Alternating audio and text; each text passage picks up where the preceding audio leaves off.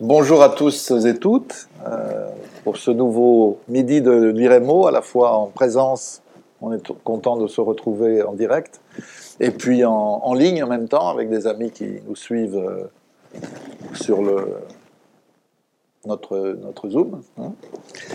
Euh, aujourd'hui, on va parler d'un sujet qui n'est pas aussi marginal qu'on pourrait le croire, a priori, même si, évidemment, avec les événements d'Ukraine, on est dans un autre, une autre centralité. C'est la question des rapports dans les entre les différents pays du Golfe, et en particulier l'Arabie saoudite de, de, Mohamed Ben Salman et les Émirats arabes unis de Mohamed Ben Zayed. Euh, je les présente très rapidement. Euh, Mohamed Ben Zayed est, de loin euh, l'aîné, puisqu'il est né en 1961. Il est prince héritier de fait, et en réalité, il dirige le, pays, et ministre de la Défense d'Abu Dhabi, qui est la capitale du plus riche des sept Émirats qui composent les Émirats arabes unis. Mohamed Ben Salman est plus connu du grand public. Il est né en 1985, il est donc très jeune et il est lui aussi prince héritier euh, et vice-premier ministre euh, de l'Arabie saoudite depuis 2017. Euh, ce sont les deux hommes forts, on peut dire, de, la région, longtemps très très proches. on les a dit, même l'un étant le modèle de l'autre, c'est-à-dire Ben Zayed le modèle de, Ben Salman, et beaucoup d'éléments plaident dans, cette, dans ce sens, c'est-à-dire c'était une espèce de, modèle à suivre euh, pour euh, Ben Salman. Euh, c'est lui, Ben Zayed, qui aurait inspiré l'embargo contre le Qatar et très largement la guerre contre les Houthis au Yémen. Pourtant, il semble qu'il y ait de l'eau dans le gaz ou dans le pétrole, comme on veut, entre les deux pays entre les deux hommes forts. Et pour cause, je dirais, ils ont quand même en commun euh, de ne pas avoir atteint les objectifs qui étaient les leurs. Euh, la coalition conduite euh, par Mohamed Ben Salman est, lâchée, en tout cas c'est ce qui avait été annoncé par Mohamed Ben Zayed, est loin d'avoir atteint ses objectifs au Yémen, c'est le moins qu'on puisse dire. de la même manière, MBS a dû lever l'embargo qui avait été euh, lancé contre le Qatar, euh, aux grandes dames de MBZ.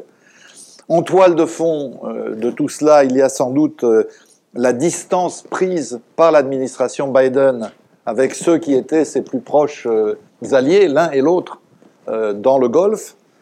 Et puis tout cela a sans doute aussi exacerbé des désaccords entre les deux nationalismes, on peut dire, sur les questions économiques et en particulier sur les questions pétrolières.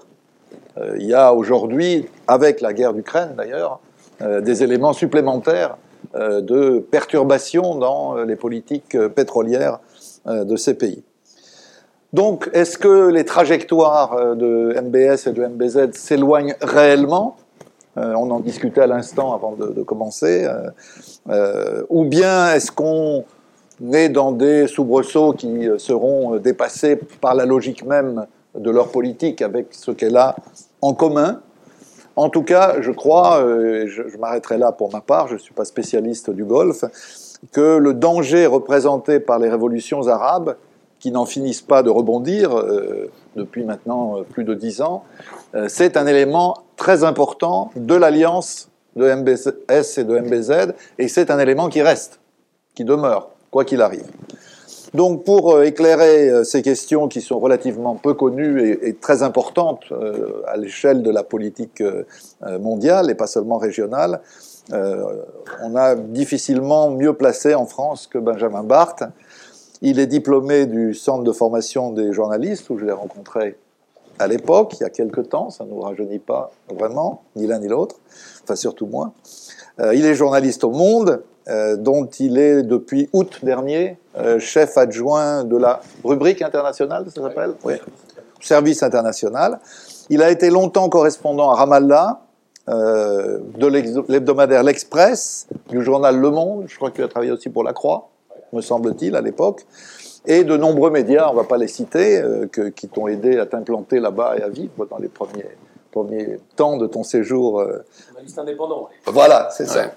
Euh, tu as d'ailleurs reçu, euh, il faut le dire, parce que c'est prestigieux, le prix Albert Londres en 2008 pour tes articles sur la bande de Gaza, parus dans Le Monde et dans l'Express entre 2007 et 2008. Tu es aussi l'auteur, puisqu'on est en Palestine, parlons-en, euh, d'un remarquable bouquin qui s'appelle Ramallah Dream, Voyage au cœur du mirage palestinien. Il est plus actuel que jamais dans la description qu'il fait euh, du système, hélas, du système qui s'est euh, installé à l'ombre d'Israël, mais qui a sa propre autonomie, qui s'appelle l'autorité palestinienne. Et ensuite, de 2014 à cet été 2021, tu as été correspondant à Beyrouth, non pas pour suivre le Liban, mais pour suivre euh, la tragédie syrienne et le Golfe. Euh, d'où euh, cette invitation. Alors tu connais la règle du jeu, tu l'as déjà expérimenté plusieurs fois dans ces midis ou dans des controverses. Donc tu as une demi-heure, 35 minutes pour introduire la discussion et puis ensuite tu répondras aux questions de nos amis ici, de nos amis en ligne et éventuellement, si j'en ai une ou deux, des miennes. Donc c'est à toi, Benjamin merci, euh, merci Dominique et merci à, vous tous d'être euh, d'être ici et à ceux qui sont en ligne également. Euh, pour commencer à, parler de ce sujet, je vais je vais d'abord remonter un peu dans le temps et raconter en fait comment comment les les Émirats et l'Arabie saoudite se sont formés et comment euh, l'émergence des deux pays, euh, déjà à cette époque, n'a pas été exempte de, tensions et, de querelles. Euh, en 1820, la flotte britannique bombarde Ras El Khaimah. Ras El Khaimah, c'est un petit émirat qui aujourd'hui fait partie des fait partie des Émirats Arabes Unis. C'est l'un des Émirats, l'un des sept Émirats il fait partie de ceux dont on parle pas beaucoup. On connaît très bien évidemment Abu Dhabi et Dubaï, mais plus au nord, en remontant vers euh, le détroit d'Ormuz, il y a ce petit émirat qui s'appelle euh, Ras El euh, qui à l'époque était un, émirat qui faisait partie de ce qu'on appelait la, côte des pirates, parce que c'était une zone qui était fameuse pour pour sa, contrebande et pour attaquer éventuellement aussi des, navires qui allaient sur la route des Indes. Donc les, Britanniques bombardent Ras El Khaimah détruisent la flotte euh, de l'émir, qui faisait partie à l'époque, euh, qui fait toujours partie euh, de la tribu des Cassimi. Et la tribu des Cassimi, c'est aujourd'hui une tribu qui est, comment dire, un peu marginale dans la scène politique de, la péninsule arabique, mais à l'époque, c'était l'une des plus importantes tribus. Et donc, l'arme, comment dire, l'outil de puissance de cette tribu, à savoir sa flotte maritime, est détruite son port est détruit. Et c'est euh, le début, en fait, de l'entrisme britannique. Les Britanniques vont soumettre toutes ces tribus un petit peu rebelles, un peu trop rebelles au goût, au goût des Britanniques. Et euh, en 1853, euh, ce qu'on appelait la, côte des pirates devient en fait la côte de la trêve, c'est-à-dire que les Britanniques imposent une trêve à, toutes ces tribus, les obligent à rentrer dans le, giron de la, couronne, dans l'empire l'empire britannique, et autrement, et en échange de leur, leur intégration un peu forcée à, cet empire, euh, la couronne s'engage à les défendre contre toute euh, invasion euh, euh, tierce, maritime ou terrestre. Donc cette, cette, alliance qui va être concrétisée en 1892, 1892 c'est l'année où les Émirats de la, côte de la Trêve, donc Abu Dhabi, Dubaï, Bahreïn, mais aussi Qatar à l'époque, euh, sont intégrés officiellement dans un protectorat britannique. Euh, ces Émirats vont, être donc placés de facto sous protection de la couronne, et quelque part, ça va les sanctuariser euh, vis-à-vis de ce qui va survenir quelques décennies plus tard, c'est l'essor du troisième État saoudien sous l'impulsion de Ibn Saoud, le roi Abdelaziz, qui, à partir du Nejd, qui est la, la, maison mère du, pouvoir saoudien, va commencer à agglomérer d'autres provinces de la péninsule arabique pour former le troisième État saoudien. Donc ils partent du Nejd, ils vont conquérir évidemment le Hejaz avec la Mecque et Médine, et puis ils vont aussi conquérir sur la côte euh, orientale la région de Hassa, euh, et, voilà. Et donc ils vont, ils vont développer une véritable puissance qui va devenir la puissance motrice, évidemment, sur, sur la, scène, la scène du Golfe. Et parce que ces Émirats sont sous tutelle britannique, ils vont de facto échapper à l'appétit saoudien. Euh, donc on peut imaginer que sans le protectorat britannique, tous ces petits, ce chapelet d'États euh, que l'on voit sur la côte n'auraient pas existé. Hein. Ils auraient été. Euh... On peut dire qu'à l'époque, l'Arabie Saoudite est le seul État indépendant de la Grande-Bretagne. Voilà, oui, oui. C'est important. Alors ils sont indépendants, mais ils reçoivent, ils reçoivent beaucoup d'argent parce que, parce que la, Grande-Bretagne veut aussi euh, faire contrepoids à l'Empire ottoman, etc. Mais effectivement, il n'y aura pas d'entrisme britannique sur le terrain. Quoi. Euh, donc voilà, il y, a déjà donc dans, la, naissance de, ces États, il y, a, déjà un, contexte qui aurait pu être conflictuel, qui ne l'a pas été parce que euh, les, Britanniques étaient là. Euh, quand les Britanniques partent en 1971, ils ne délimitent pas les frontières. Ces frontières jusque-là étaient le fruit de, de, tradition. Enfin, c'était quelque chose qui n'était pas très, pas, pas, marqué noir sur blanc. Donc sur les cartes de l'époque, il y a des, pointillés qui sont un peu, un peu vagues, mais il n'y a rien d'acté de, euh, officiellement. Donc autrement dit, les, les, Britanniques partent et puis ils, ils lèguent à, à, cette région en partant autant de, conflits frontaliers qu'il y a de micro-États. Comme partout. Voilà. Donc euh, euh, la frontière entre le Qatar et l'Arabie saoudite va être sujet à de nombreux contentieux, et la frontière entre euh, l'Arabie saoudite et les Émirats ne va pas tarder aussi à, créer des problèmes et des conflits.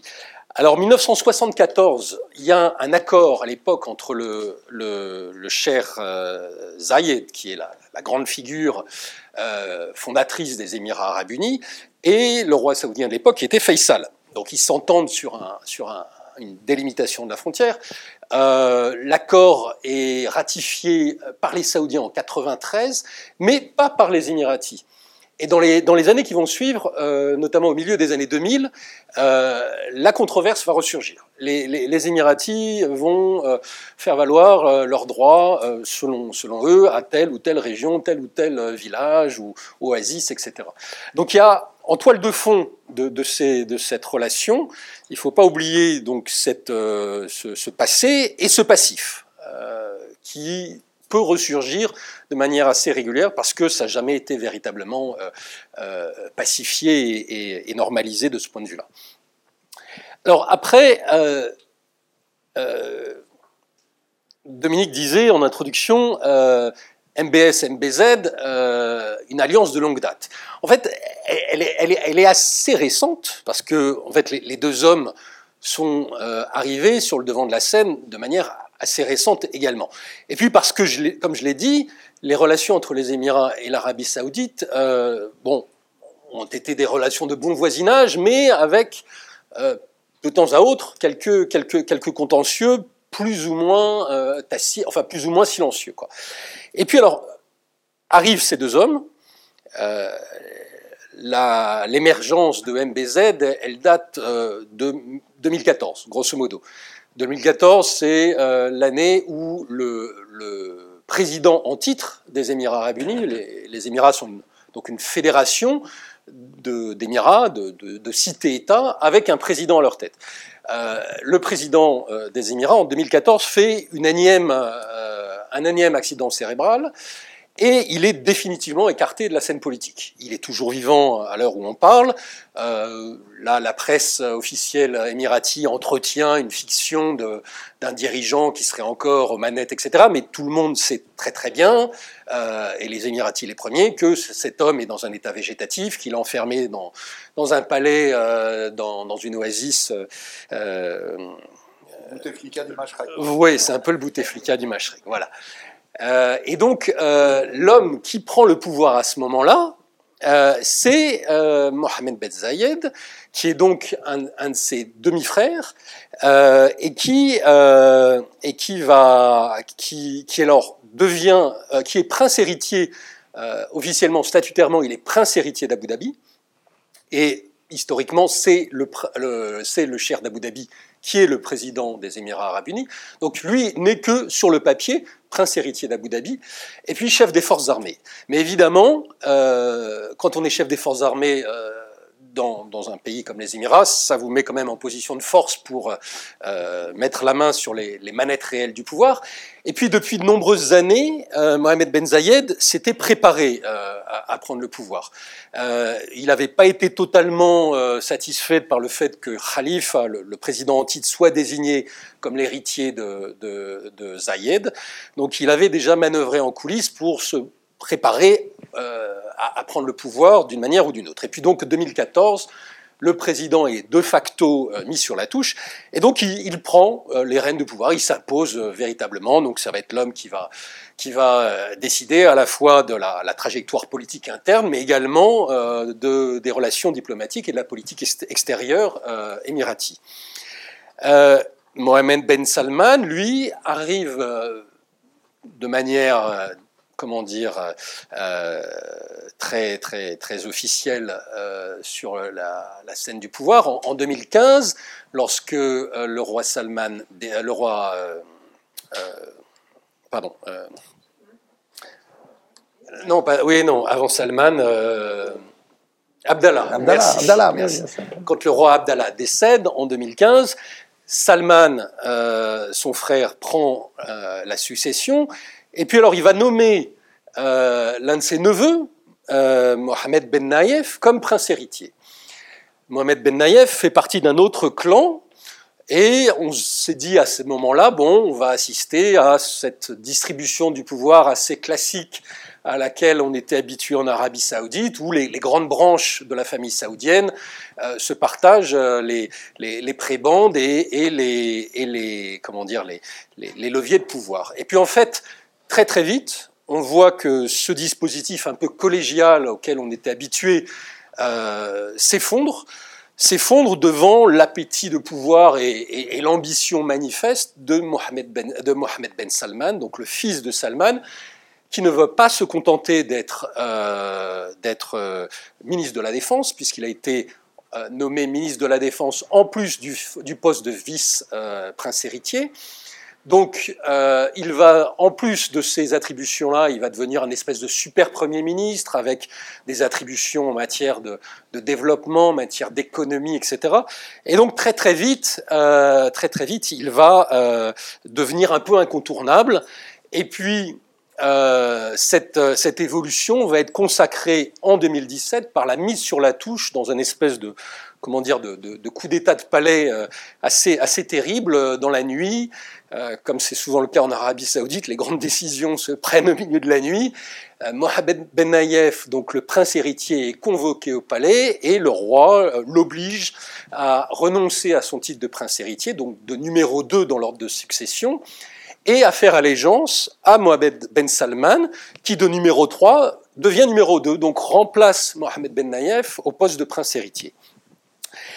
À partir de ce moment-là, la, la, scène politique est, ouverte pour euh, Mohamed Ben Salman, qui euh, avait déjà beaucoup de, de, de, de levier en main et va euh, s'affirmer de plus en plus au fur et à mesure que son père, qui déjà était relativement effacé, va prendre de moins en moins de place dans, la, décision et dans la représentation de, l'Arabie saoudite sur la scène, la scène extérieure. Donc voilà, on a en fait deux, hommes qui, en dépit du fait qu'ils ont une vingtaine d'années d'écart euh, d'âge, euh, ont un profil assez similaire parce qu'ils sont les dirigeants de fait d'un pays. Ils doivent cohabiter avec un, dirigeant officiel, mais qui, à la fois pour Khalifa, le président des Émirats arabes unis, et pour Salman, le roi, le roi d'Arabie saoudite, euh, un dirigeant officiel qui ne leur fait plus véritablement de l'ombre. Euh, et alors, on va assister donc, à partir de la deuxième moitié des années 2010, à, une convergence des deux hommes, à euh, la mise en place d'un tandem, véritablement, avec au début euh, l'impression, effectivement, comme tu le disais, Dominique, qu'il euh, y avait d'un côté un mentor et de l'autre côté le disciple. Mais bon, je pense que les, choses euh, ont peut-être été de cet ordre-là au début. Et puis, vu l'importance de l'Arabie Saoudite et, l'ambition de, de, Mohamed Ben Salman, il ne pouvait évidemment pas se satisfaire d'un poste ou d'une position symbolique de, disciple. Donc, un vrai duo s'est mis en place. Euh, qui, euh, qui a profité évidemment euh, d'un contexte favorable à, leur, à, leurs ambitions respectives. Parce que alors, les deux hommes ont un profil similaire, je l'ai dit, et puis ils ont aussi une, comment dire, une, une pratique politique, une, manière de faire assez similaire aussi. ils sont les héritiers de deux États qui ont toujours eu une forme de, de comment dire d'inhibition euh, vis-à-vis de la puissance et vis-à-vis de l'exercice de la puissance. Euh, historiquement, l'Arabie saoudite est, un pays qui, en dépit de, sa, puissance géographique, ne serait-ce que géographique, mais également économique, a toujours eu une, gêne à, affirmer son pouvoir. Et, ça passait beaucoup par, par la religion, comme bon, voilà, le, pays berceau de l'islam qui se, qui se voulait chef de file de, de, de, de l'islam sunnite au Proche-Orient. Mais, mais il y avait toujours une forme de, gêne vis-à-vis d'une affirmation de hard power, comme on dit aujourd'hui. Euh, cette, euh, cette pratique-là, elle, s'efface avec, avec Mohamed Ben Salman, et Ben Salman va être vraiment, MBS va être vraiment l'homme qui va notamment avec, en 2015 avec l'entrée en guerre euh, au Yémen, qui, va être vraiment l'un des premiers actes de MBS sur la scène, sur la scène extérieure, euh, l'Arabie saoudite va désormais euh, assumer son rôle de, de, leader, mais de manière très, très, très affirmée. Quoi. Dans un cadeau du ciel qui est l'arrivée de Trump. Voilà, alors ça, ça on, va effectivement, on va, en parler, mais en 2015, Trump n'est pas encore là. ils, sont, sont, déjà dans une forme de, de, de, projection de puissance et, et, et de projection du bris, hein, très clairement. Et puis, euh, côté, côté émirati, il y a également aussi un héritage très, très consensuel. Zayed, euh, le cher Zayed, le fondateur des Émirats, était un, comment dire, un leader qui faisait un peu de la diplomatie à l'ancienne, très, très, euh, très dans la médiation, dans le, dans le consensus, etc. Mohamed Ben Salman est un homme qui, a, qui est un militaire et qui s'est doté d'une, d'une d'un outil militaire extrêmement perfectionné et qui est décidé à l'utiliser. Les Émirats ont une, aviation qui est l'une des plus puissantes et l'une des plus performantes dans le Golfe, très clairement, enfin la plus performante du Golfe. Euh, non seulement ils ont des avions, mais ils ont aussi des pilotes, parce que souvent dans le Golfe, on commande plein d'avions, euh, mais c'est une manière de, de, comment dire, de clientéliser euh, des élites occidentales. Mais ils ont non seulement des avions, mais ils ont la, capacité de les, de, les, de les, piloter, et ils en ont fait étalage à, à, plusieurs reprises déjà euh, dans, dans, la région. Donc, euh, il a, il a un véritable un véritable euh, outil militaire et il va s'en servir. Donc là aussi, il y a une, volonté de puissance qui, s'affirme de plus en plus. Alors cette volonté de puissance, elle va s'affirmer sur euh, deux axes, euh, approximativement. D'une part, vis-à-vis de l'Iran, et puis vis-à-vis des mouvements islamistes et de l'État dont que ces deux pays considèrent comme le parrain des mouvements islamistes dans la région, c'est le Qatar. Donc euh, en 2015, euh, entrée en guerre euh, de l'Arabie saoudite et des Émirats au Yémen contre les milices Houthis qui sont vues dans le Golfe, dans les palais du, Golfe, comme le cheval de Troie de l'Iran. Et puis en 2017, euh, déclaration d'une guerre économique. Hein. D'un côté, on a une guerre véritablement militaire contre, le Yémen, de l'autre côté, on a une guerre économique contre le Qatar. Le Qatar qui est mis sous cloche avec rupture des relations diplomatiques, embargo commercial, euh, fermeture de, tous les contacts euh, possibles avec, entre euh, le, les Émirats, l'Arabie saoudite et le Bahreïn, qui est le, satellite de l'Arabie saoudite. Et puis, de l'autre côté, le Qatar. Donc, et puis, ce, cet embargo, ce blocus, on va dire semi-blocus, parce que le Qatar, on le verra, va arriver très très vite à contourner ce blocus. Mais le blocus se double aussi d'une d'une guerre, euh, d'un cyber conflit, on, va dire, avec euh, comment dire une, une, violence extrême sur les réseaux sociaux, euh, des fake news en cascade, tout un tout un narratif de, de, Qatar bashing, de, dénigrement du Qatar qui se développe par tous les canaux électroniques qu'on connaît aujourd'hui. Ce, moment émirato-saoudien ou saoudo-émirati, il bénéficie, tu l'as dit Dominique, euh, de, l'arrivée de Trump au pouvoir. Donc on a, vraiment une espèce d'alignement euh, des, planètes qui va permettre euh, une affirmation de puissance de la, part de ce duo. cet alignement de planètes, il, se comment il se matérialise au sommet de Riyad en, juin 2017. C'est le premier déplacement de, Trump qui donc fait euh, à l'Arabie saoudite l'honneur d'être le premier pays euh, étranger euh, qu'il va visiter. Et alors évidemment, les, Saoudiens ont, compris tout le parti qu'ils vont pouvoir tirer de, cette visite. Elle est préparée longuement en amont pendant plusieurs visites, plusieurs mois, etc. Il y a un travail de lobbying énorme qui est fait euh, auprès, voilà, auprès des, décideurs américains.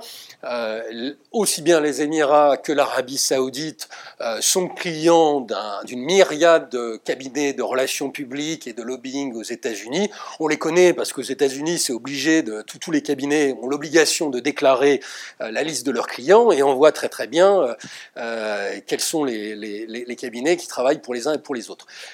donc se met en place non plus un tandem, mais en fait un trio. Euh, et, on, a, on, a, on, peut voir de manière assez fine dans, le, dans la chronologie comment euh, la, réunion de Riyad va être très, très vite suivie par euh, l'escalade avec le Qatar. Il y, a, vraiment une, ça se joue en quelques semaines. Trump, pendant la réunion, a, une phrase, je me rappelle plus exactement la, substance très précise de la. Il donne l'impression de cautionner une opération anti-Qatar. Exactement. Il a, il, donne l'impression de donner le, feu vert à, une attaque, à une attaque contre le Qatar.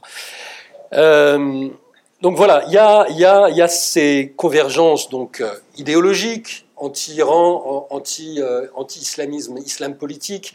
Il y a une convergence de profil entre les deux hommes. Il y a cette, cette, ce blanc-seing américain.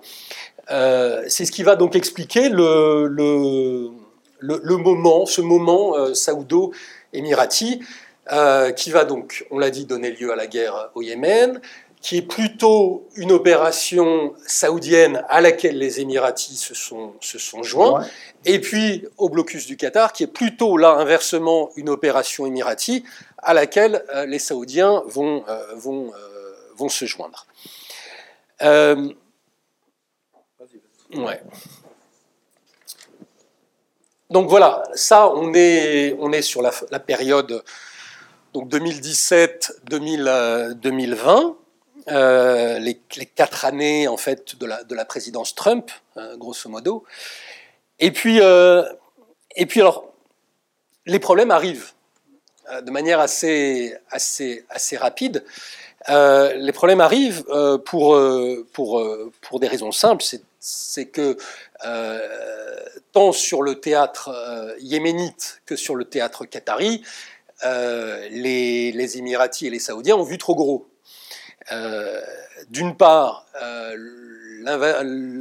l'intervention saoudo-émirati au Yémen s'enlise très très vite. Les, Houthis opposent au bombardement de l'aviation saoudienne et aux opérations terrestres de l'armée émirati, euh, une résistance imprévue. Et puis sur le, sur le théâtre qatari, le Qatar euh, va très vite, euh, d'une part, arriver à contrecarrer le blocus de ses voisins en développant des filières de ravitaillement alternatives qui passent par l'espace aérien iranien notamment, c'est-à-dire que les avions qui ne peuvent plus passer par l'espace aérien saoudien vont longer euh, la côte, iranienne. Euh, ça va passer également par un rapprochement avec, la Turquie, la Turquie qui a déjà une base militaire au Qatar, mais qui va être amenée à aider de plus en plus son, son, partenaire. Et puis, euh, cette résilience qatari, elle va passer aussi par le fait que, comme je le disais, le, blocus, c'est un blocus euh, un peu improbable et complètement incomplet, parce que euh, les métaniers, euh, les qataris, qui sont, comment dire, le, levier de puissance par excellence du Qatar, les métaniers qataris arrivent toujours à sortir du Qatar et à partir vers l'Asie. Euh, le Japon, la Chine sont les grands clients du gaz, du gaz qatari. Et euh, aussi longtemps que ces méthaniers peuvent, euh, peuvent sortir du, golfe, du golfe Persique et sortir de Doha, partir de Doha, les caisses de l'État de l'État qatari sont remplies de dollars. Donc le Qatar va beaucoup dépenser pour, pour compenser euh, la, pression économique qu'exercent sur lui ses voisins. Il va vendre des actifs à l'étranger, il va puiser dans, ses réserves, mais les réserves sont tellement énormes, il a une telle manne euh, financière à sa disposition que bon, voilà, c'est un, un, moment un peu compliqué, ça cause de la tension, ça cause un peu de stress, mais il n'y a rien d'existentiel. Et puis, il n'y a rien d'existentiel pour une autre raison. C'est que euh, Donald Trump une fois n'est pas coutume, euh, est, allé euh, un peu vite en besogne, et il va être très vite euh, rattrapé par deux personnes de son administration. D'une part, Rex Tillerson, qui est à l'époque le, chef du département d'État, Rex Tillerson qui, qui est un, homme qui vient du monde pétrolier, et qui évidemment a eu affaire aux Qataris dans une carrière précédente. Donc il connaît le Qatar, il a des liens avec, avec les élites qataries. Et puis il va être également rattrapé par euh, le chef du Pentagone, euh, James, Jim, euh, James Mattis, merci Dominique, ouais, qui évidemment, en tant que chef du Pentagone, a eu des contacts lui aussi avec les Qataris pour une raison simple, c'est que le Qatar, en plus d'héberger une petite base militaire euh, euh, turque, héberge une énorme base militaire américaine. Ce que Trump ignorait, semble voilà. quand il est parti en Arabie Saoudite. Voilà, voilà, voilà. voilà. Euh, le Qatar héberge le, ce qu'on appelle le, CENTCOM, c'est-à-dire le, le, quartier général de, des forces américaines pour la région centre, c'est-à-dire le Moyen-Orient. Donc c'est de là que s'organise euh, notamment euh, euh, la, lutte contre l'État islamique, c'est de là que se gèrent toutes les interventions et les, déploiements américains au Moyen-Orient. donc ces deux hommes-là vont faire passer le message très très vite à, Donald Trump et lui faire comprendre qu'il est inconcevable de lâcher le Qatar. Alors là, il y a un moment sur lequel je pense les, historiens euh, travailleront dans les prochaines années, euh, on, se pose tous la question de savoir est-ce que les Émiratis et les, Saoudiens avaient l'intention d'envahir le Qatar? Alors les Qataris, c'est ce que les Qataris laissent comprendre quand, on leur parle.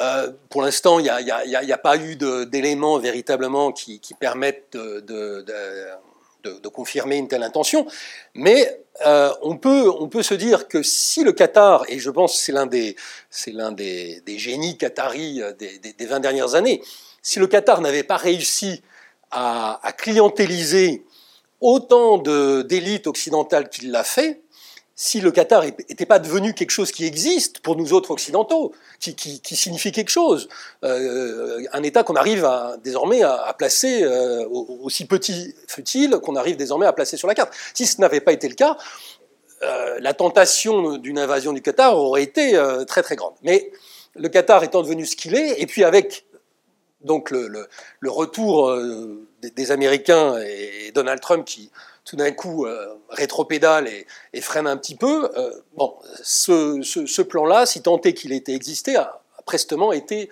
remisé.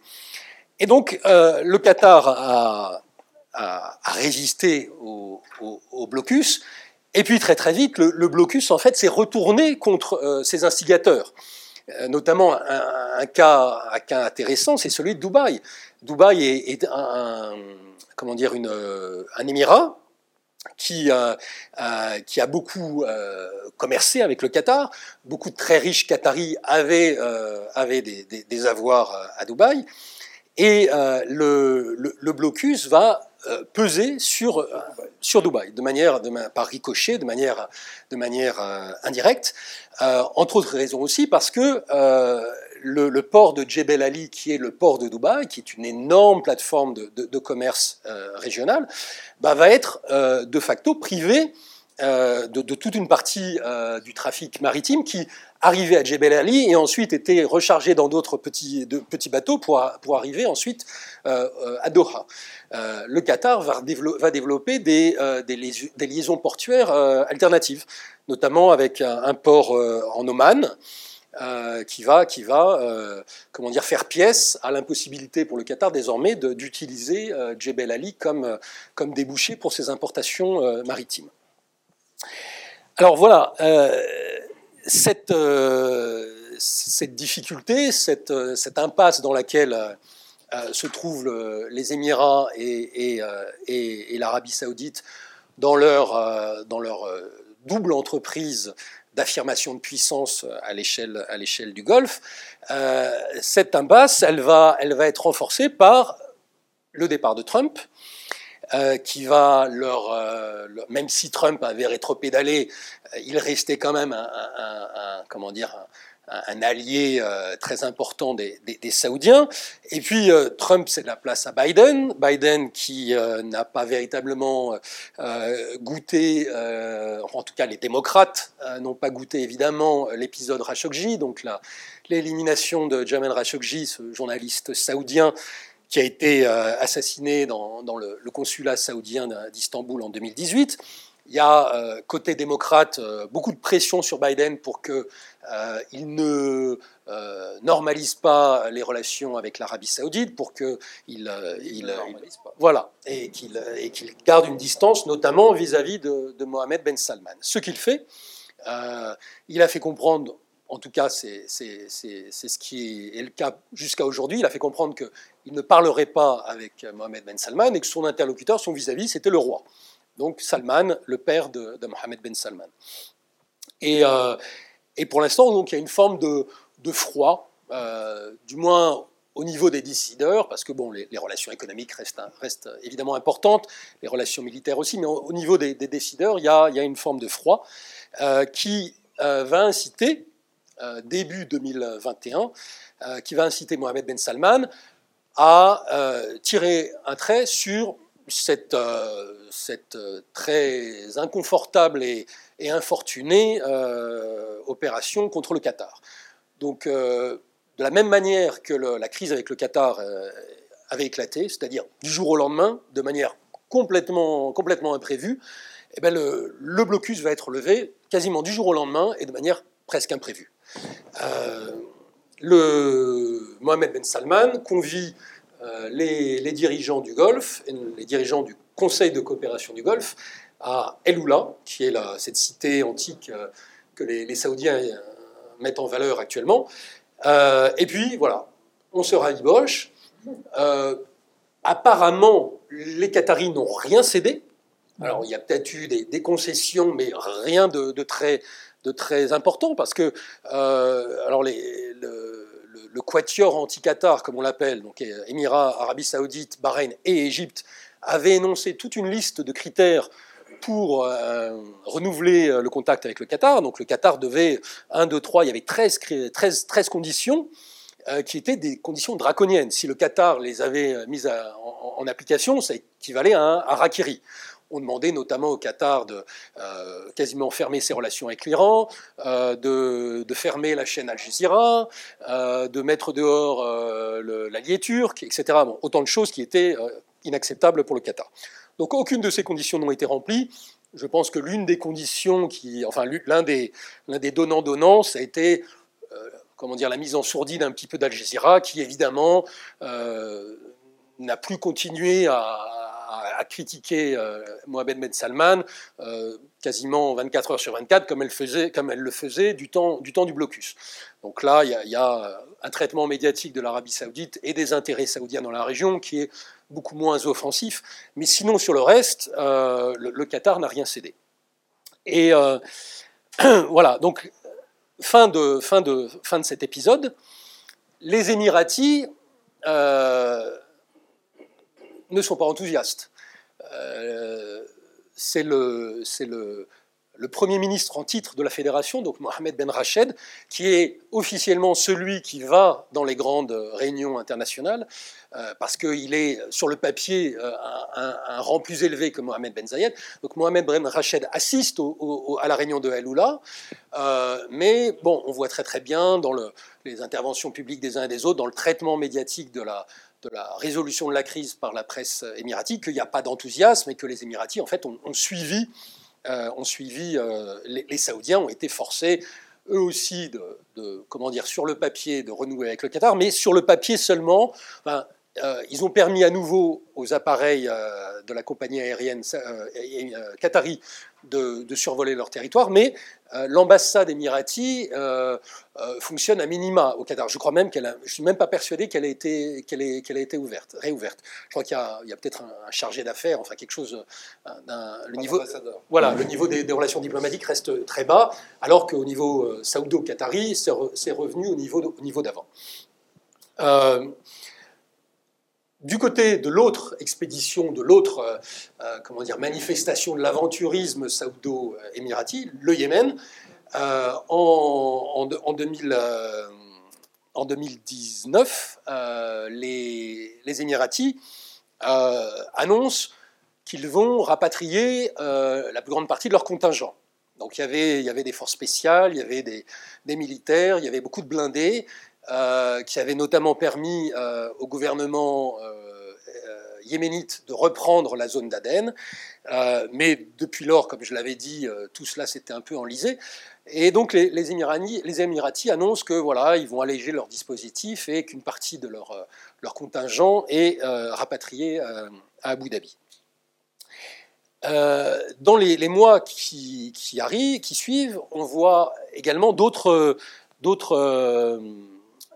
comment dire, euh, euh, mouvement qui euh, écarte, éloigne les, deux partenaires. au printemps de cette année, il y a des désaccords sur le pétrole, il y a des désaccords sur, sur la, les, quotas de production. Les Émiratis veulent ouvrir les vannes en grand et les Saoudiens pas trop veulent garantir un prix, un prix élevé. Donc il y a, y a une passe d'armes, hein, notamment hein, quelque chose d'assez inhabituel, euh, à, une réunion de, l'OPEP, qui est l'OPEP, euh, la Russie, euh, où, les, où le, désaccord entre les délégations des deux pays éclate au, grand jour. Et puis. Mais là, entre-temps, Poutine les a mis d'accord. Oui, alors là, c'était à l'époque, on, était un, on était un baril à 70 dollars. Là, on à 140. Voilà voilà, la, donne, la donne de ce point de vue-là n'est plus un, motif conflictuel.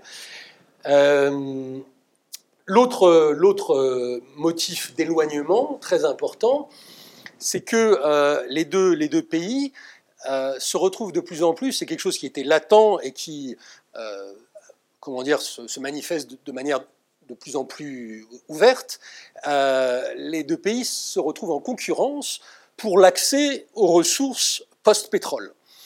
Euh, les Émirats euh, sont en pointe dans le Golfe en termes de diversification économique. Euh, les Émirats sont un pays qui ont engagé la transition post-pétrole il y a déjà plusieurs années, de longues années, plusieurs décennies, on peut dire même, alors que l'Arabie saoudite, elle, c'est très récent. Et, c'est notamment l'un des, l'un des fer de lance, l'un des chevaux, de bataille de, Mohamed Ben Salman, c'est de développer euh, une économie, de développer comment dire, le segment hors pétrole de l'économie saoudienne. C'est plus facile dans un petit pays comme les Émirats que dans un énorme pays comme l'Arabie saoudite. La transition est plus difficile. Bien sûr, hein. bien sûr. Les, Émirats, euh, c'est euh, un million de, un million d'autochtones, d'émiratis et, et et 10 millions d'étrangers, euh, l'Arabie saoudite, c'est 20 millions de, Saoudiens et, 10 millions d'étrangers. Euh, donc il y a une, comment dire, une, concurrence de plus en plus nette euh, qui, va, qui va aller en s'agrandissant dans les années qui viennent entre les deux pays pour capter le tourisme, pour capter l'industrie du divertissement, pour capter l'industrie de l'immobilier, de l'investissement immobilier, etc. Mohamed Ben Salman est décidé, en, bon disciple de MBZ qu'il a été, il a, vu comment euh, les Émirats arabes unis se sont modernisés, comment ils ont construit une économie euh, qui désormais euh, est, également motrice, pas seulement dans le domaine des hydrocarbures, mais également du, divertissement, de, la, finance, etc. Donc il va limiter. dans le Golfe, il y a pas une grande créativité, je dirais, en termes de, de, de, moteur de croissance. Donc tout le monde fait de plus en plus la même chose. Euh, donc les euh, Neom, la fameuse euh, ville nouvelle futuriste euh, que Mohamed Ben Salman a entrepris de développer, alors c'est dans le coin nord-ouest de l'Arabie saoudite, en face du golfe d'Aqaba, c'est vraiment mais au carrefour de, Israël, de la Jordanie et de l'Égypte. Euh, Mohamed Ben Salman a entrepris de créer une, méga, méga cité euh, futuriste avec des robots, avec euh, tout ce que, tout ce que, comment dire, le, tout ce que le, l'hypermodernité a de clinquant et, de, et, d'appétissant pour les investisseurs. je ne me rappelle plus les, les, chiffres, mais enfin, c'est, quelque chose de complètement pharaonique. Et cette ville, c'est, très clairement, 30 ans après, c'est un Dubaï bis c'est une ville qui, va euh, essayer euh, d'imiter euh, Dubaï, qui va importer tous les, codes de la modernité occidentale, les codes sociétaux, les codes, les codes culturels. voilà.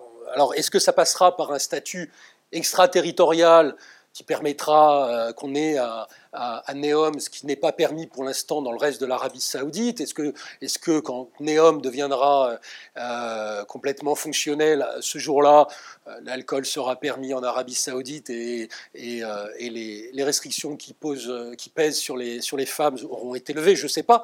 Mais en tout cas, voilà, Neom, Neom est sur une trajectoire de, qui, qui, qui, copie elle aura, aussi ses, spécificités, mais, c'est un modèle, un modèle Dubai bis. Quoi. Euh, et puis euh, le divertissement aussi. Euh, L'Arabie Saoudite, vous l'avez sûrement vu, a créé un, festival de cinéma, par exemple, à Jeddah. qui, qui, ambitionne de faire venir des grands noms, qui a déjà fait venir des, des grands noms du cinéma arabe, mais également occidental. ils ont également hébergé, bah, juste après le festival de Jeddah, une course de, Formule 1. Euh, c'est quelque chose qu'on connaît déjà depuis de longues années dans, le golf. Il y, a, une course de, F1 à, Bahreïn. Je crois qu'il y en a eu une à, Abu Dhabi euh, il, y a, quelques jours, je crois.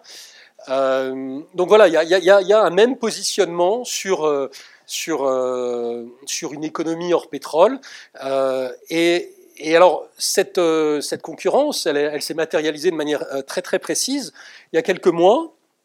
Euh, l'Arabie saoudite, c'était assez étonnant comme annonce, l'Arabie saoudite a, déclaré que désormais tous les grands groupes internationaux qui veulent euh, euh, candidater et qui, veulent espérer obtenir des, contrats publics saoudiens doivent implanter leur siège régional au Moyen-Orient à Riyad. Autrement dit, le, tacite dans cette déclaration, c'est pas à Dubaï. Parce qu'évidemment, jusqu'à aujourd'hui, Dubaï est, le hub tous les euh, toutes les multinationales occidentales ont leur siège à Dubaï et opèrent à partir de Dubaï. Alors, ils peuvent avoir des, investissements en Arabie Saoudite, mais ça se fait à partir de Dubaï, qui, euh, pour les Occidentaux, pour les cols blancs occidentaux, est une ville plutôt euh, plus, moins hostile, on va dire, que Riyad.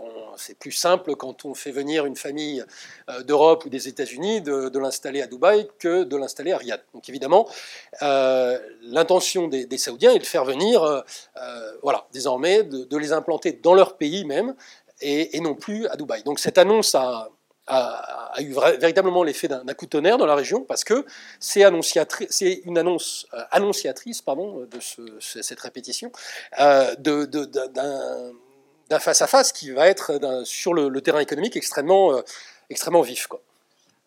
Propose, si tout le monde est d'accord, qu'on te permette de continuer, parce que je trouve ça tout à fait passionnant, donc on t'interrompt pas. Euh, mais il y a quand même une dimension que tu n'as pas du tout évoquée, qui me semble être dans la toile de fond, en tout cas des rapports entre MBS et MBZ, c'est le retournement de la situation avec l'Iran. C'est-à-dire, du temps de Trump, on était dans l'affrontement. Trump était sorti de l'accord euh, de, de, sur le nucléaire euh, iranien de 2015. Euh, il y avait eu, enfin, une montée des tensions. On avait même eu l'assassinat de Soleimani. Enfin, beaucoup d'épisodes que nos amis ici connaissent. là, on est dans un retournement de situation. On n'est pas tout à fait au bout, mais pas très loin, semble-t-il, où c'est clair qu'on va vers un accord ou le même ou un accord amélioré euh, et que pour l'instant, c'est surtout les Russes qui bloquent pour des raisons qui sont liées à la, guerre d'Ukraine. On ne va pas tout mélanger, mais disons qu'on sent, euh, la presse israélienne l'a encore confirmé hier, qu'on est à deux doigts euh, de la signature, aux grandes dames des dirigeants israéliens d'ailleurs, d'un nouvel accord. Donc c'est sûr que ce retournement de tendance générale semble présager de ce qui va se passer demain ou après-demain, ou dans les, jours qui viennent, il est quand même très euh, important et pour MBS et pour MBZ, c'est-à-dire que de leur côté, aussi bien MBS qu'MBZ, que l'ensemble d'ailleurs des, Émirats du Golfe, ont repris le contact et le dialogue avec les Iraniens. Donc on est dans quelque chose qui est un, paysage euh, là aussi concurrentiel, c'est-à-dire c'est à qui va être le plus proche des Iraniens pour conclure dans une situation complètement renversée. Quoi. Oui, c'est exact il y a, effectivement un, début de, réchauffement sur ce, théâtre-là, euh, et qui est d'autant plus étonnant que, ces derniers mois, euh, la, température avait monté dans le Golfe euh, sur, ces tensions autour de l'Iran. au Yémen, la, guerre a, redoublé de violence il y a un étau euh, des, Houthis, donc cette milice pro-iranienne euh, qui a renversé le, gouvernement euh, à Sanaa il y a déjà quelques années. Les Houthis resserrent leur étau sur la ville de Mareb, qui est l'un des derniers grands bastions des forces gouvernementales dans le nord du Yémen. Et, euh, cette, euh, euh, cette, offensive des Houthis se heurte à une résistance qui est également extrêmement déterminée de la part des, forces gouvernementales qui sont, elles, soutenues de manière assez affichée par les Émiratis. Les Émiratis, je l'avais dit, à partir de, 2019, ont donné des, signaux selon lesquels ils, sortaient un peu de du champ de bataille yéménite.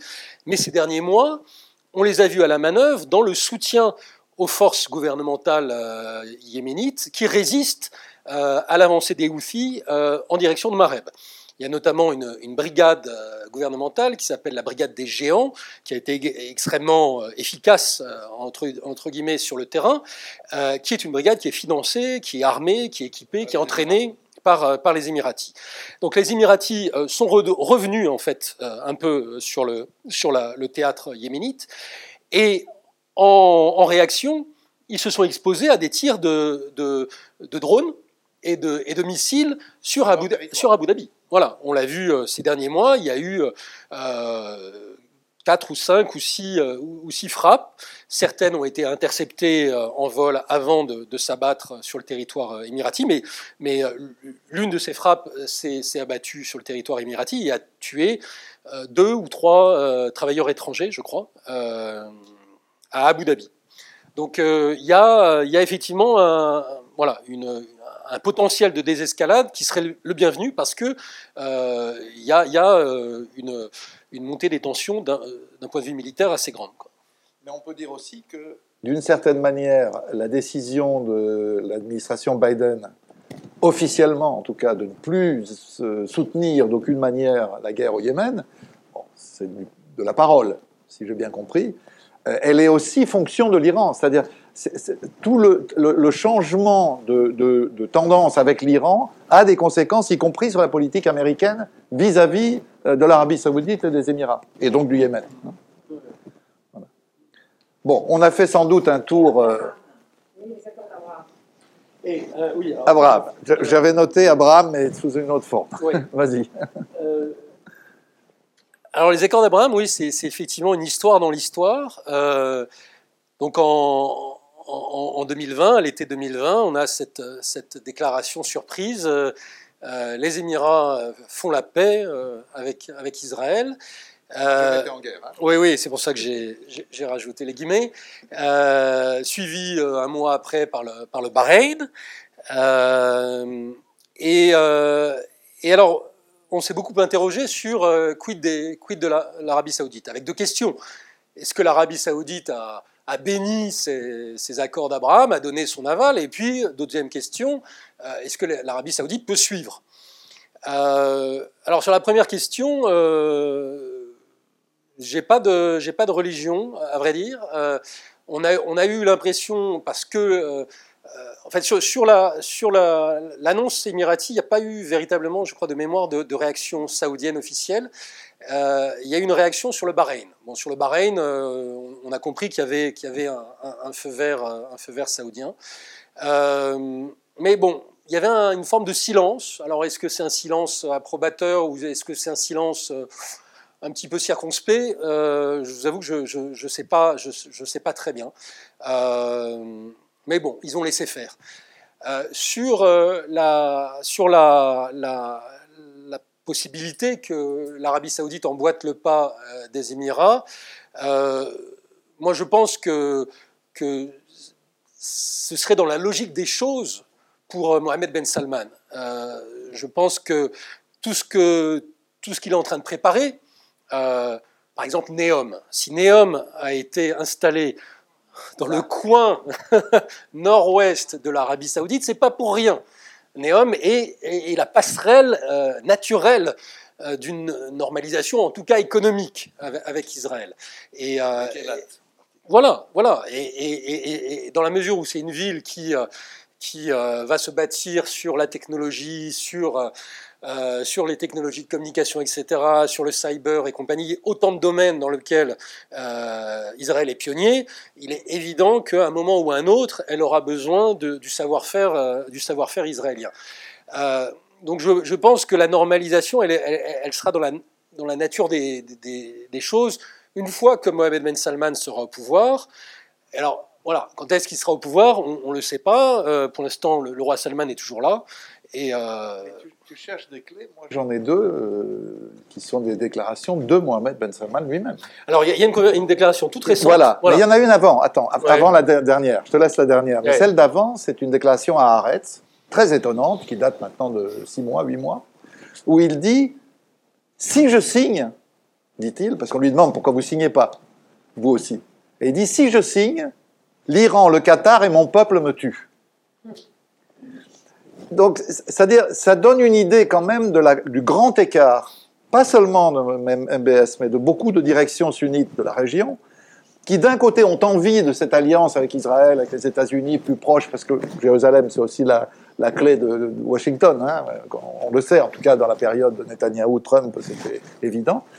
Mais en même temps, il y a des opinions publiques. Pour un pays comme l'Arabie saoudite, on ne peut pas ne pas tenir compte, dans une période de révolution arabe, de ce que peuvent dire. Et alors la deuxième déclaration, c'est ça qui est intéressant, c'est celle d'hier. Oui, oui, Alors, je, laisse dire. On dit les, les, opinions publiques ça glisse, mais les opinions publiques ça se travaille, hein, comme, bah, comme, disait. Euh, voilà. Oui, oui, voilà. Il y a quelques années. Avec Serge Aligné. Voilà, voilà, exactement.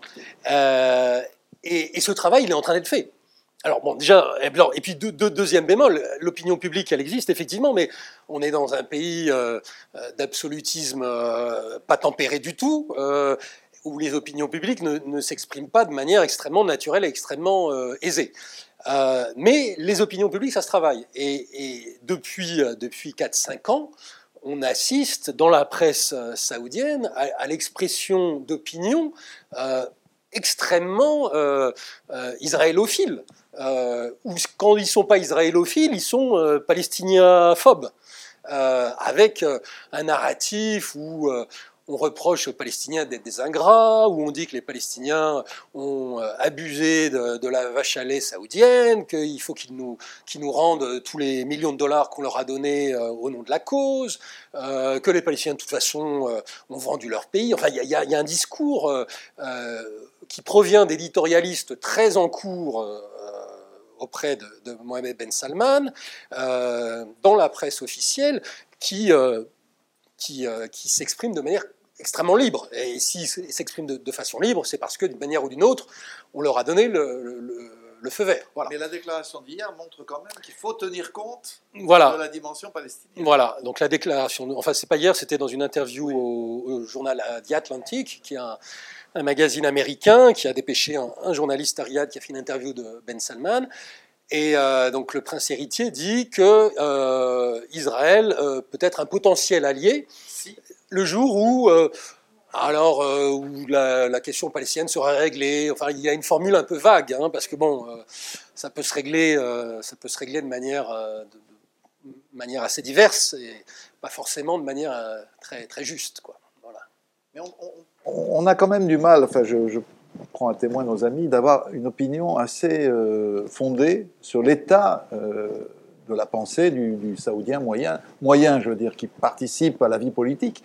Euh, moi, ce que j'ai, par exemple, c'est le, on en fait un midi de l'IREMO sur ce sujet, c'est l'enquête du CAREP, qui date d'il y a un an maintenant, donc il faut la relativiser, mais qui montrait qu'il y avait dans, c'était 27 000 personnes questionnées dans 13 pays arabes, donc quand même autre chose qu'un sondage de l'IFOP euh, ou, que du, type, comment ça s'appelle sondage qui met Mélenchon à 13-14% tout le temps, là, depuis plusieurs semaines. Hein c'est un peu spécial. C'est chez nous. C'est chez vous, ça.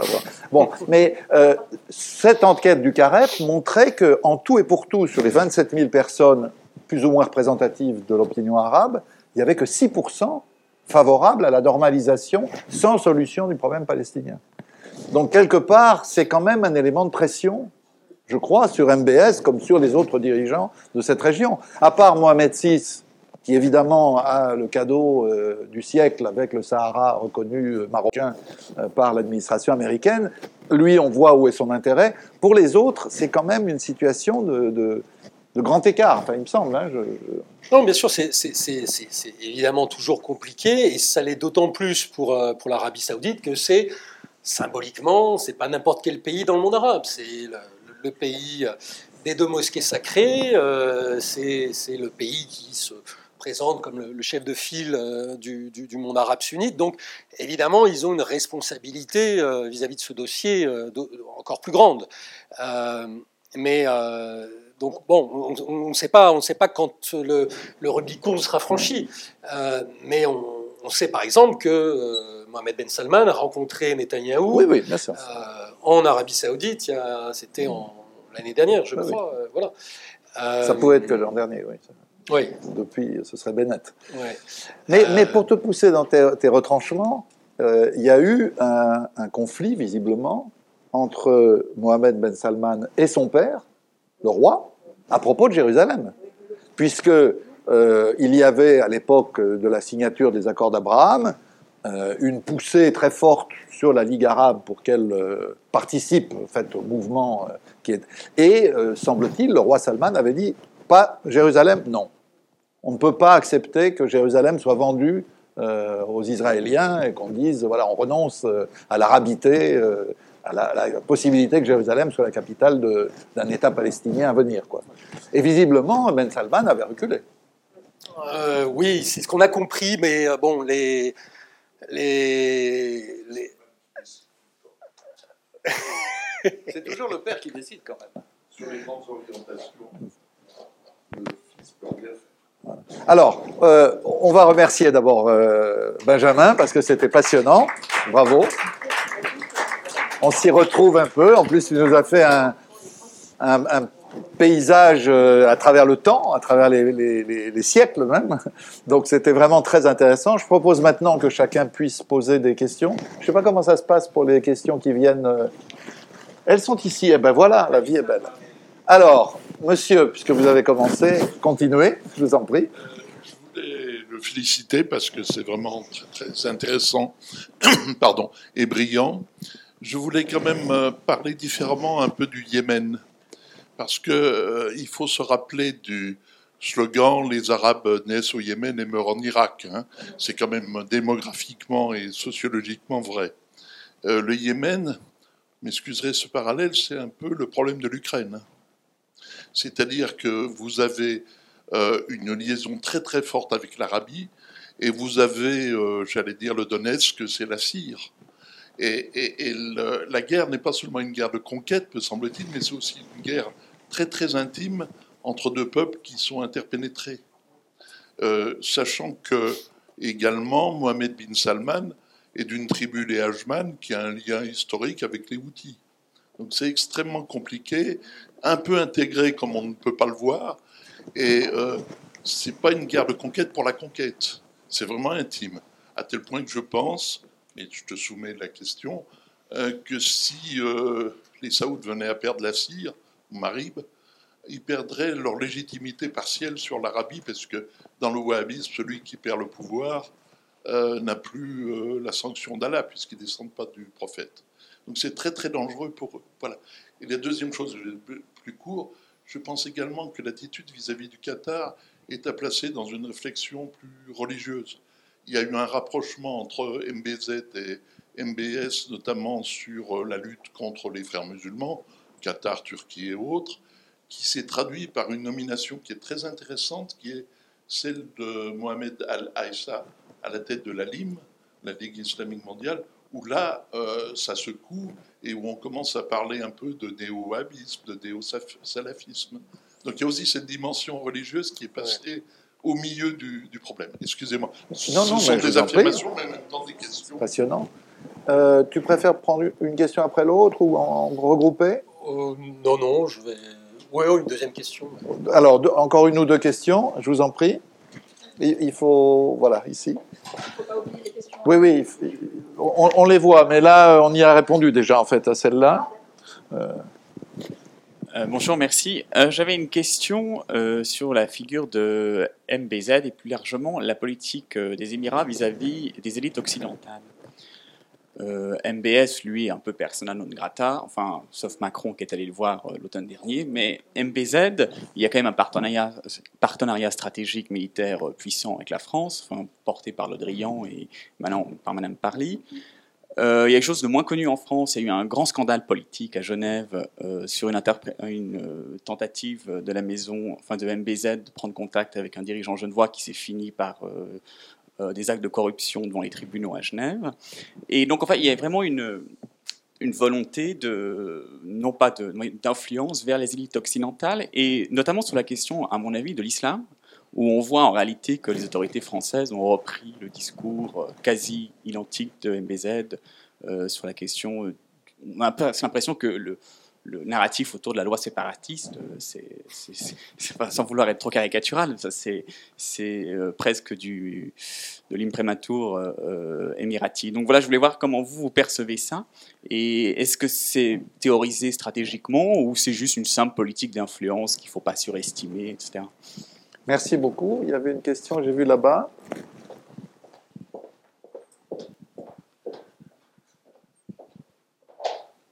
Bonjour, merci beaucoup euh, Monsieur Barthes, Monsieur Vidal pour l'intervention. Euh, j'avais une simple question euh, vis-à-vis du sujet globalement sur la disjonction entre MBS et MBZ au niveau plus diplomatique, dans le sens où est-ce que vous considérez par exemple que les multiples erreurs saoudiennes qui, ont été récentes comme le Yémen, l'affaire Khashoggi ou encore le scandale Pegasus qu'on a, eu, qu'on a eu aussi assez récemment, ont un peu condamné l'Arabie Saoudite et surtout le personnage de Ben Salman dans les opinions publiques euh, occidentales et qui ont donné une place en or un peu à, Mohamed Ben Zayed dans les, dans les relations avec l'Occident notamment. On, va peut-être prendre ces, trois questions. Benjamin, j'ajoute mon grain de sel, euh, j'aime bien. Euh, quand même, ton ami Ben Salman, il a un peu de mal, quoi. C'est-à-dire, il, il, y a des gens dont on dit que tout ce qu'il touche devient de l'or lui, c'est pas vraiment de l'or, parce que on a parlé du Yémen, on a parlé évidemment du Qatar, mais on aurait pu parler de la tentative d'enlèvement euh, du fils Hariri, on aurait pu parler du rançonnage des princes qui a dû laisser des conséquences assez fortes dans la famille royale, on aurait pu parler de la tentative de privatisation de l'Aramco, auquel le roi d'ailleurs euh, a mis le holà, on aurait pu... Enfin, il, a quand même beaucoup de mal, quoi. il est très très jeune et très arrogant et très prétentieux, mais euh, enfin, on ne peut pas faire de comparaison avec d'autres personnages du même type. On pourrait. Euh, c'est pas, comme on dit en anglais, il ne deliver pas. Hein. Voilà.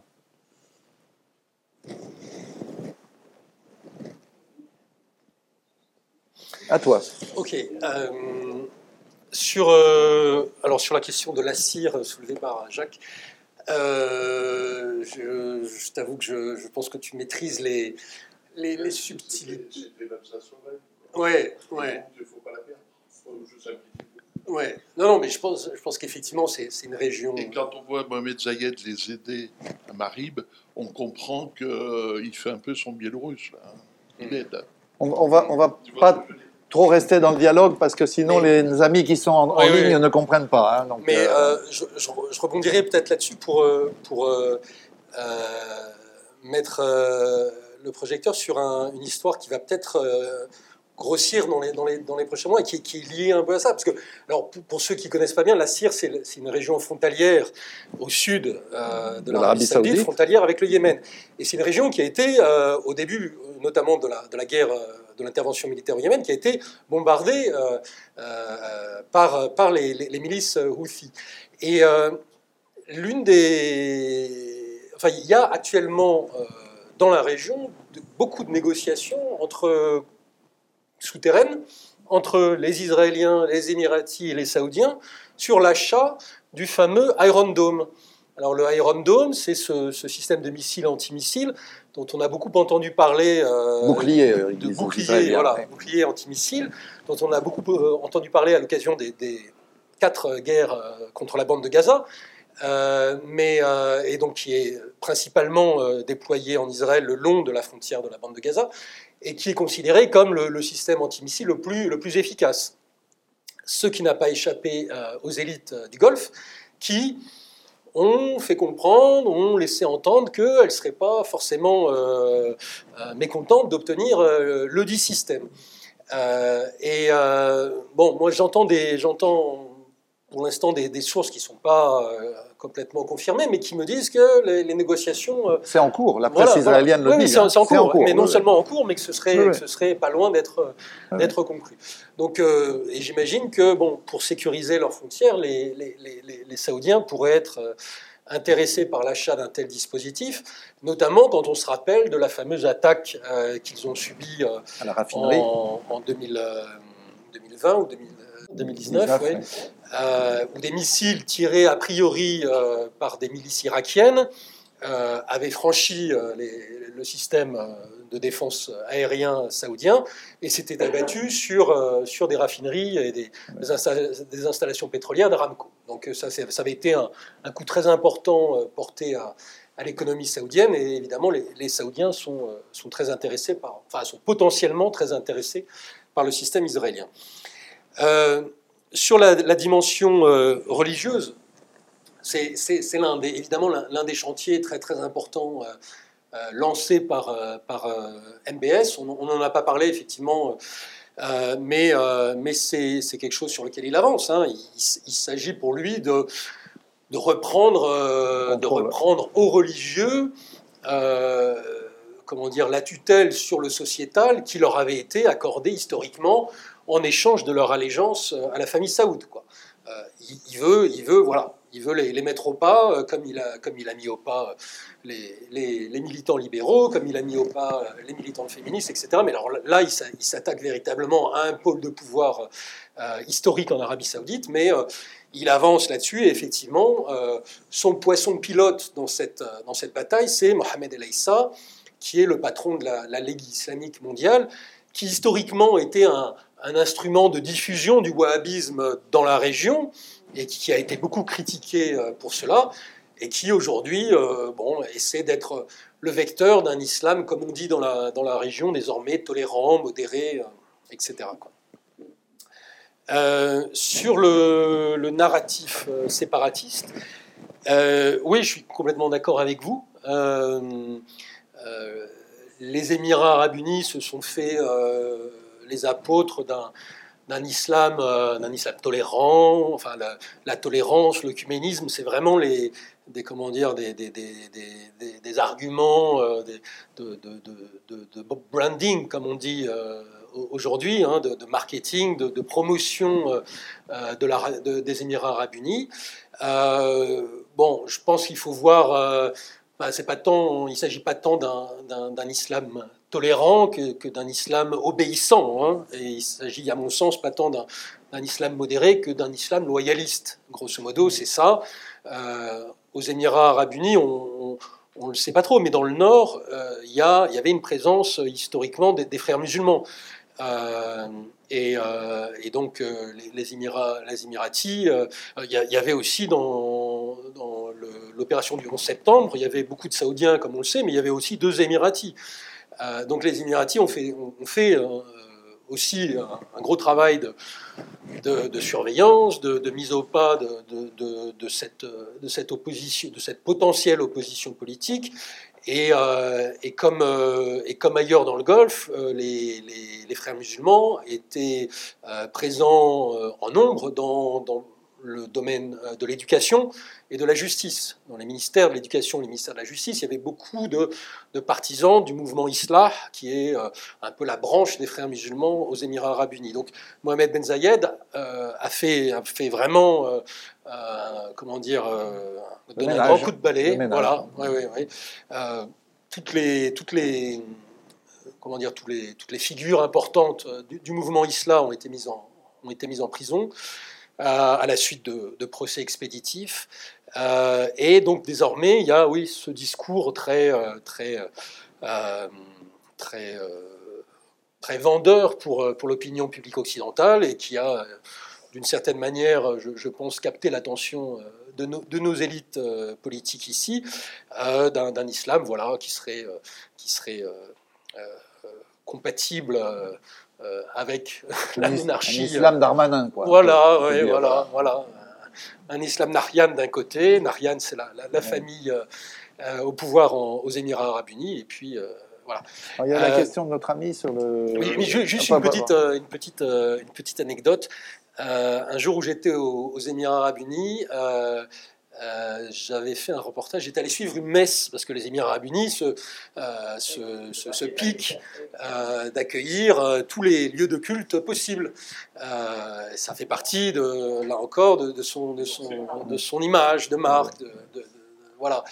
Et alors, Bachar al-Assad aussi, tu vois, donc ça, ça n'engage à rien. Hein. Oui, voilà. mais bon, Bachar, il a une, il a une, population chrétienne importante, voilà. Euh, mais donc il y a des églises euh, aux Émirats arabes unis qui accueillent euh, les, bah, les, les, cols blancs occidentaux, mais qui accueillent aussi les, Indiens. Il y, a, pas mal d'Indiens chrétiens, donc il y, y, a des messes, c'est assez amusant, donc il faut y aller un dimanche. Il y a le il y, a, des messes d'abord dans toutes les langues possibles. Les, services se, succèdent les uns après les autres. Donc il, peut y avoir une dizaine de, célébrations dans la journée. Euh, et, alors moi j'avais écrit un petit papier là-dessus. Et puis alors j'avais été scié de voir que euh, à un moment de la liturgie, euh, je crois que c'est la, oui, la, prière universelle, je crois. à la fin, il rajoute un petit, un petit chapitre qui est et euh, nous vous prions, euh, Dieu, Dieu Tout-Puissant, je ne sais plus quoi, euh, de veiller à la bonne santé de la famille Narian. Donc la, famille régnante. voilà, ils ont, ce, qui, montre comment, bon, voilà, la, religion, et pour eux, ils, voient ça comme un, un, ciment, un facteur de, de pacification sociale. Et, et ils le disent très clairement. Ils disent que pour eux, pour la, tous les travailleurs étrangers ont besoin, euh, pour leur, jour de repos, de pouvoir exercer leur culte de manière euh, tranquille. Et, Alors, notre ami pose une question sur la dégradation de l'image euh, de Ben Salman et de, l'Arabie Saoudite dans les opinions, telles, qu'on mm. en parle. Quoi. oui, ben, on, l'a vu. on l'a vu jusqu'à très récemment, euh, il y a eu euh, bon, il eu la visite d'Emmanuel Macron en Arabie Saoudite avec euh, la rencontre avec MBS qui a fait couler beaucoup d'encre. mais bon, c'était une première visite, donc trois ans après, après l'affaire d'Istanbul. alors c'est certes, il y a eu le Covid qui a, qui a un peu congelé tous les, tous les échanges, mais mais quand même, on a, pu constater que MBS était radioactif pour, euh, beaucoup, de, dirigeants occidentaux.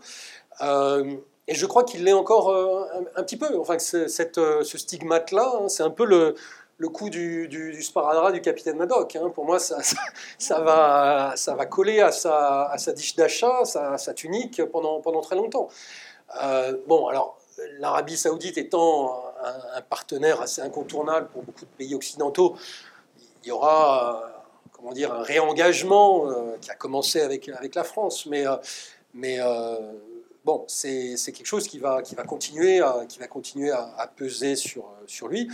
Et dans les opinions publiques, oui, évidemment, euh, là, il y, a quelque chose euh, qui va. Euh, et qui, qui, entre, qui, entre en, enfin, qui est d'autant plus dommageable pour lui que, que ça entre en, comment dire, en conflit ouvert, ça télescope complètement tout, tout son effort de, de, de, de, libéralisation du, royaume. Hein. Bon, alors il faut bien comprendre que quand on dit libéralisation, les pays du Golfe, c'est les pays qui veulent euh, réussir le découplage euh, du libéralisme à l'occidental entre d'un côté le sociétal et le culturel qu'on importe, et puis le politique qu'on garde à distance. Donc les, pays du Golfe, c'est vraiment le lieu du découplage. Hein. Euh, on prend le libéralisme sociétal, on prend le libéralisme culturel en partie, mais le libéralisme politique, on ne le prend pas.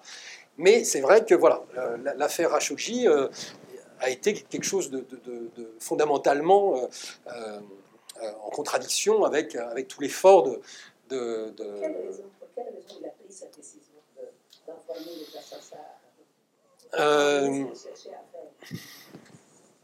c'est bon, on est dans, dans, la, dans, dans, la, dans la, dans la, enfin, dans conjecture. Hein. la conjecture, mais euh, euh, je pense qu'on enfin, on a, on a, vu, on a vu avec l'affaire des féministes à quel point il, est, il, il, veut imposer une transformation par le haut.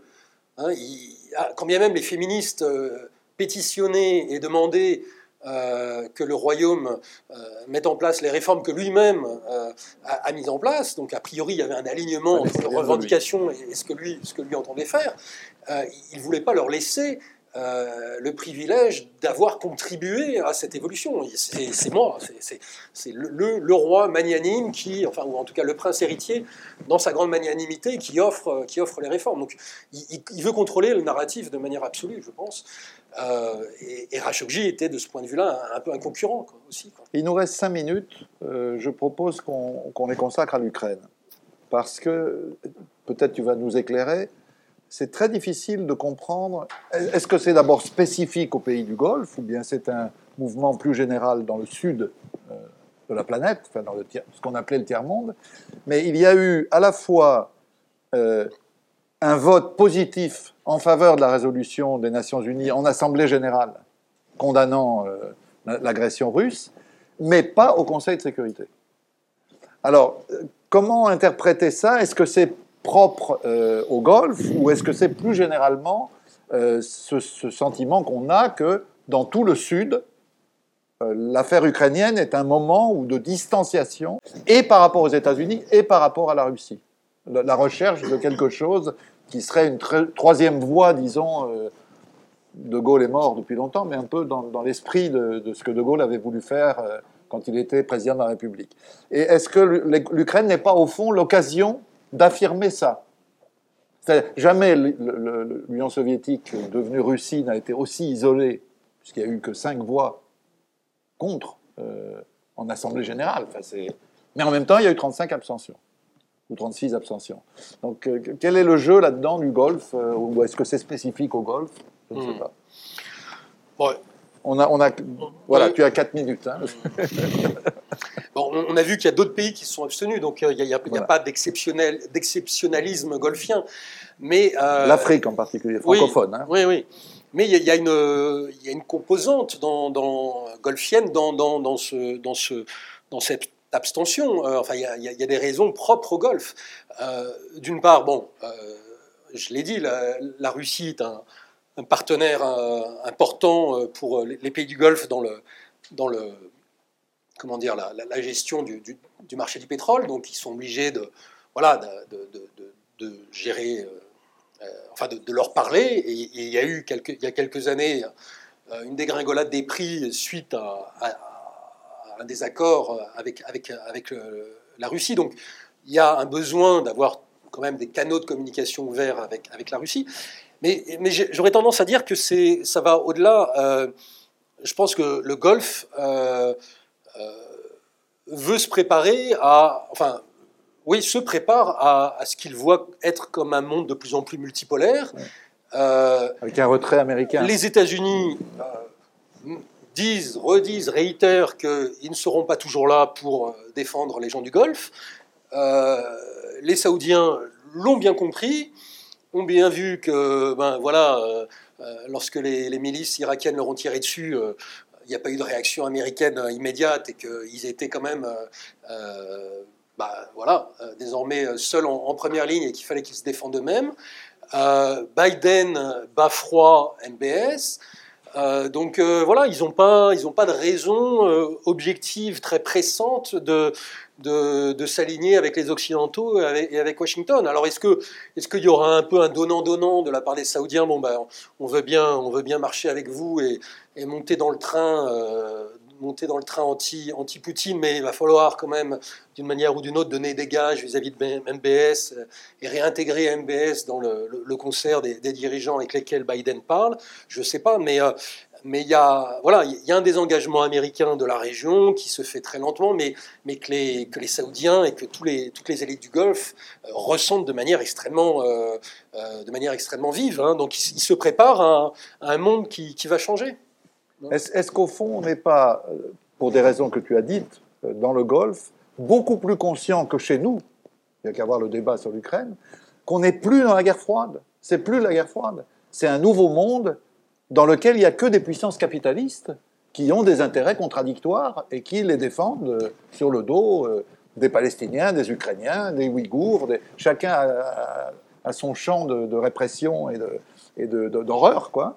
Mais voilà, on n'est plus dans un monde binaire, simple, comme on a vécu pendant des dizaines d'années. Et donc là, je trouve cette situation de l'ONU où on ne bloque pas au Conseil de sécurité, on vote euh, pas euh, pour, contre, mais on s'abstient, c'est un peu un symbole de, euh, voilà, du monde multipolaire dans lequel on, vit, en fait. Oui, bien sûr.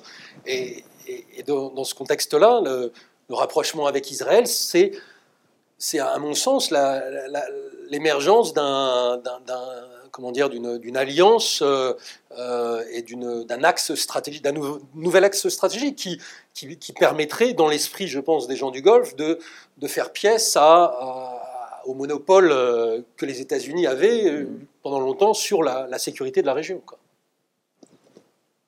On conclut là-dessus. Merci infiniment. C'était tout à fait passionnant.